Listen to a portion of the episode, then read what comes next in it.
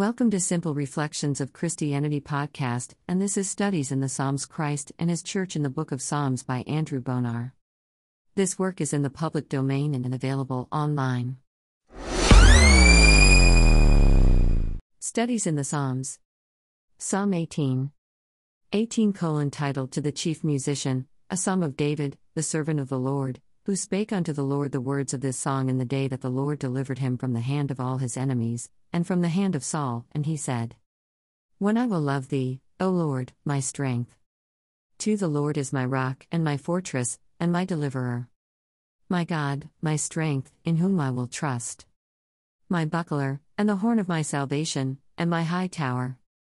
3 I will call upon the Lord, who is worthy to be praised. So shall I be saved from mine enemies? For the sorrows of death compassed me. And the floods of ungodly men made me afraid. 5. The sorrows of hell compassed me about. The snares of death prevented me. 6. In my distress I called upon the Lord. And cried unto my God. He heard my voice out of his temple. And my cry came before him, even into his ears. 7. Then the earth shook and trembled. The foundations also of the hills moved and were shaken, because he was wroth. 8 There went up a smoke out of his nostrils, and fire out of his mouth devoured. Coals were kindled by it. 9 He bowed the heavens also, and came down. And darkness was under his feet. 10 And he rode upon a cherub, and did fly. Yea, he did fly upon the wings of the wind. 11 He made darkness his secret place. His pavilion round about him were dark waters and thick clouds of the skies. 12 At the brightness that was before him his thick clouds passed. Hailstones and coals of fire. 13 The Lord also thundered in the heavens. And the highest gave his voice. Hailstones and coals of fire. 14 Yea, he sent out his arrows, and scattered them. And he shot out lightnings, and discomfited them. 15 And the channels of waters were seen. And the foundations of the world were discovered. At thy rebuke, O Lord. At the blast of the breath of thy nostrils. 16 He sent from above, he took me. He drew me out of many waters. 17 He delivered me from my strong enemy. And from them which hated me, for they were too strong for me. 18 He prevented me in the day of my calamity. But the Lord was my stay. 19 He brought me forth also into a large place. He delivered me, because he delighted in me. 20 The Lord rewarded me according to my righteousness. According to the cleanness of my hands hath he recompensed me. 21 For I have kept the ways of the Lord. And have not wickedly departed from my God. 22 For all his judgments were before me. And I did not put away his statutes from me. 23 I was also upright before him. And I kept myself from mine iniquity.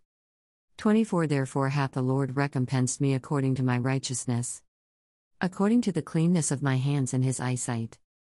25 With the merciful thou wilt show thyself merciful. With an upright man thou wilt show thyself upright. 26 With the pure thou wilt show thyself pure. And with a froward thou wilt show thyself froward. 27 For thou wilt save the afflicted people. But wilt bring down high looks. 28 For thou wilt light my candle. The Lord my God will enlighten my darkness. 29 For of thee I have run through a troop. And by my God have I leapt over a wall. 30 As for God, his way is perfect. The word of the Lord is tried. He is a buckler to all those that trust in him. 31 For who is God save the Lord? Or who is a rock save our God? 32 It is God that girdeth me with strength. And maketh my way perfect. 33 He maketh my feet like hinds' feet. And setteth me upon my high places. 34 He teacheth my hands to war. So that a bow of steel is broken by mine arms. 35 Thou hast also given me the shield of thy salvation. And thy right hand hath holden me up. And thy gentleness hath made me great. 36 Thou hast enlarged my steps under me. That my feet did not slip. 37 I have pursued mine enemies and overtaken them. Neither did I turn again till they were consumed. 38 I have wounded them that they were not able to rise. They are fallen under my feet. 39 For thou hast girded me with strength unto the battle. Thou hast subdued under me those that rose up against me.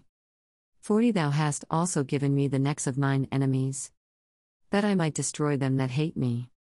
41 They cried, but there was none to save them. Even unto the Lord, but he answered them not. 42 Then did I beat them small, as the dust before the wind. I did cast them out as the dirt in the streets. 43 Thou hast delivered me from the strivings of the people. And thou hast made me the head of the heathen. A people whom I have not known shall serve me. 44 As soon as they hear of me, they shall obey me. The strangers shall submit themselves unto me. 45 The strangers shall fade away. And be afraid out of their close places. 46 The Lord liveth, and blessed be my rock. And let the God of my salvation be exalted. 47 It is God that avengeth me. And subdueth the people under me. 48 He delivereth me from mine enemies. Yea, thou liftest me up above those that rise up against me. Thou hast delivered me from the violent man. 49 Therefore will I give thanks unto thee, O Lord, among the heathen, and sing praises unto thy name.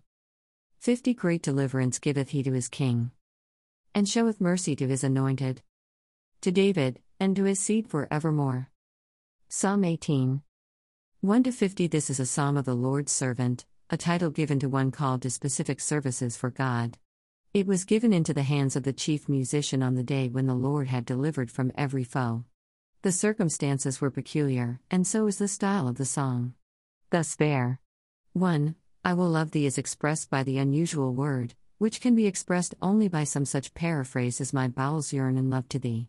And then the next term, my strength, is rare but very expressive, equivalent to, Thou who hast held me up firm and fast. It is meant for a greater than David, but David's circumstances furnished an appropriate occasion for giving to the church a song such as might suit Messiah and all his members too. David's circumstances, that made him suitable to be the vehicle of this divine communication, have molded the language, but we are not to carry the allusion to his history too far. Some have supposed that there is reference in verses 7 to 15 to some tempest that helped David's victory on some occasion, but we may be content with observing that the style is colored by David's experience. Thus, there 2 amplifies the there. 1. The Lord is my, my precipitous rock, like 1 Sam. 23:28, which foes find inaccessible.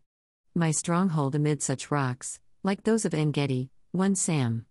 23:29. My deliverer, not leaving me simply to the defense of rocks, but himself interposing with his loving arm. My God. Not deliverance only to me, but everything, my all in all. My, my firm, immovable rock, Isa 26 4, who never changes. In him will I trust. In such a one as this may I not be satisfied? And when I go forth to the battlefield, this Jehovah is my shield, and by him I win victory, the horn of my salvation. And as I return to my encampment on yonder height, such as one Sam 2613 used to be to me, Far above the reach of foes, I sing of him as my high place, the height where I repose secure. But the psalm was meant for the Lord Jesus very specially. It presents a singular history of some portions of our Lord's mighty undertakings, all related in such a manner as that his members, and David among the rest, might often use it for themselves. In Hebrews 2:13, Paul quotes verse 2 as our Lord's words, I will put my trust in him, to show that Christ, as our brother, lent on God, just as we ourselves would lean our weakness on Almighty strength. And again, in Romans 15:9, he quotes verse 49 I will confess to thee among the Gentiles, to show Christ's deep interest in the world at large. So that we have, by means of these two references, one from the beginning, the other from the close, the whole psalm marked out, bracketed within these two quotations, as belonging to Christ in a special and direct manner. It is, then, our brother who here sings. Hebrews 2:13 He begins with telling his younger brethren what his father, his father and ours, did for him in the day of the sadness of his heart. He is relating some of the hidden things, which are nowhere else recorded, but which fit into the time of Gethsemane suffering, and the three hours' darkness, and the earthquake, and the rending of the temple veil, things that took place in the view of other spectators than man, when the prince of the air was overthrown, and the Father, with his legions of angels, came forward to deliver. The mention of the cherub in verse 10 is not to be overlooked, he rode upon a cherub. Like a king or warrior, the Lord is represented as going forth in his chariot, But he mounts, on that memorable day, a chariot whose coat of arms is the cherub. He goes forth in his cherub chariot, and this is sufficient to show the errand on which he has gone out it is redemption. For that symbol is the redemption symbol. Cherubim in paradise after the fall, cherubim on the mercy seat, with their feet touching the blood, and their whole weight on the ark, cherubim on the veil that was rent, everywhere cherubim, the four living beings of Rev. 4, represented the redeemed. How significant to the universe, when Jehovah rose up with the symbol of man's redemption, to go forth to the aid of man's Redeemer. Let us begin, then. The true sweet singer of Israel, the firstborn among many brethren, stands on the shore of his Red Sea and sings, in verses 1 and 2, the grace and glory of his God. What a God he is, my strength, my rock, my fortress, and sea. Then comes the story of his awful conflict. He traverses the field with us, and tells us of his cries that pierce the heavens and the Father's heart. There. 3 to 6, a commentary on HEB. 5 7. But from verse 7 to 15, what a scene of terrific incidents is open to view. The cords of the hunter death were enclosing him, and the torrents of Belial flood swollen with all the mischief of hell and hellish men, were sweeping down upon him, when his cry began to be noticed, and the Father rose up. Earth shook, Smoke and fire were seen by those same angels who were witnesses of the smoke and fire on Sinai, attesting the majesty of the law, and the same heavens bowed that bowed when the law was given, the same darkness attended this descent, for now the law fulfiller was about to present the law fulfilled. He came with the cherub symbol, inasmuch as there was now to be redemption from the curse of the law. But there was no abatement of his glory, no obscuring of his majesty, on the contrary, there was the same covering of darkness, as when the law was given, and thereafter the same brightness shot forth. Hailstones, too, as when he overcame his enemies at Bethoron, attested the presence of the same majesty and power, the same thunder uttered its voice, the same lightning arrows flew abroad. It was Israel's God in his majesty, yes, the same that laid bare the Red Sea's channel, verses 14, 15, who then appeared in still greater displays of majesty.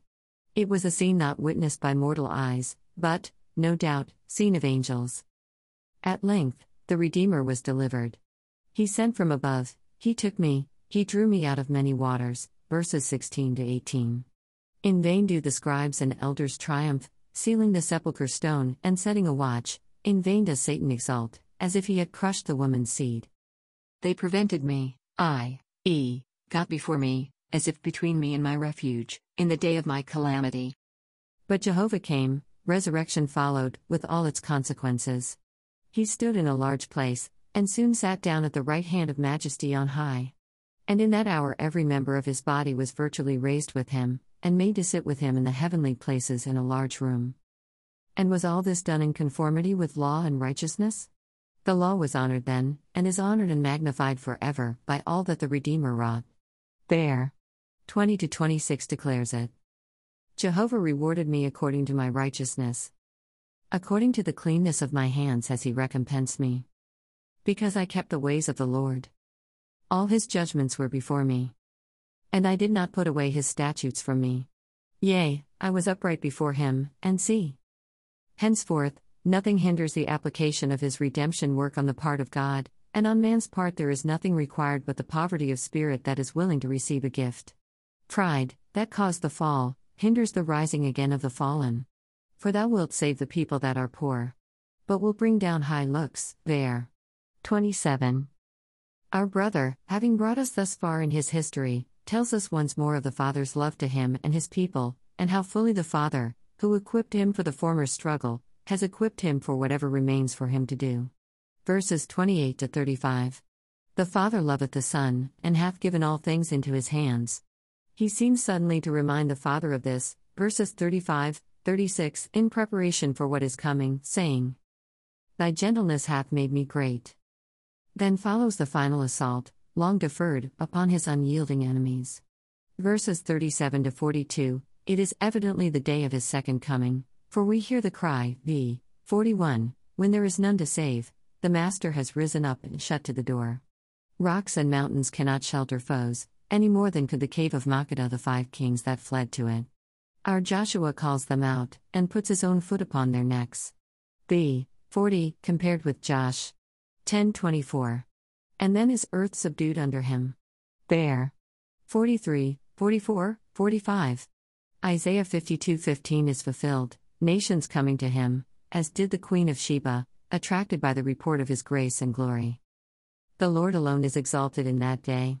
The glory resounds to him, verses 46 to 48, and is the watchword or congratulatory acclamation, 1 Kings 125, 31, All the earth, Jehovah liveth. Jew and Gentile are seen in union, for the deliverer, Ver. 49 to 50, declares his celebration of Jehovah's name among the Gentiles, while he shows kindness to David and his seed forever. Well, may we join with all the members of our head, made more than conquerors in him, and enjoying our share in all these triumphs along with him, well may we join in the exclamation of Ver. 50. Thou who makest great the salvations of his king. The full, salvation work wrought out by our appointed king is called, and these things are all done in the way of might and majesty. But now see how we too may sing all this, even as David could sing it, as well as David's son. We sing of our deliverances, and remember all the while that the source of them was God's rising up for us in all his power, invisible yet awfully great. And then in Ver 20 to 27, we, like David, may speak before the Lord of the righteousness we have got, and of the purity he himself has bestowed. It is with our eye on Christ's righteousness imputed, and Christ's Spirit imparted, that we so sing, humbly declaring what he has wrought for us. As for Ver 28 to 36, they tell our experience to the life, and as for Ver 37 to 45, they tell, in our case, of the day when we shall share with our head, in bruising Satan under our feet, and when Revelation 3 9 shall be fulfilled. What are we that we should be called upon to join in such a song? What are we, Lord, that thy Son should be our elder brother, and work all this for us? Enable us for evermore to love, serve, glorify, and follow fully that Savior who was saved when he took our place. And never may we sing this psalm but with burning love to him, as we think of the righteous one saved and glorified.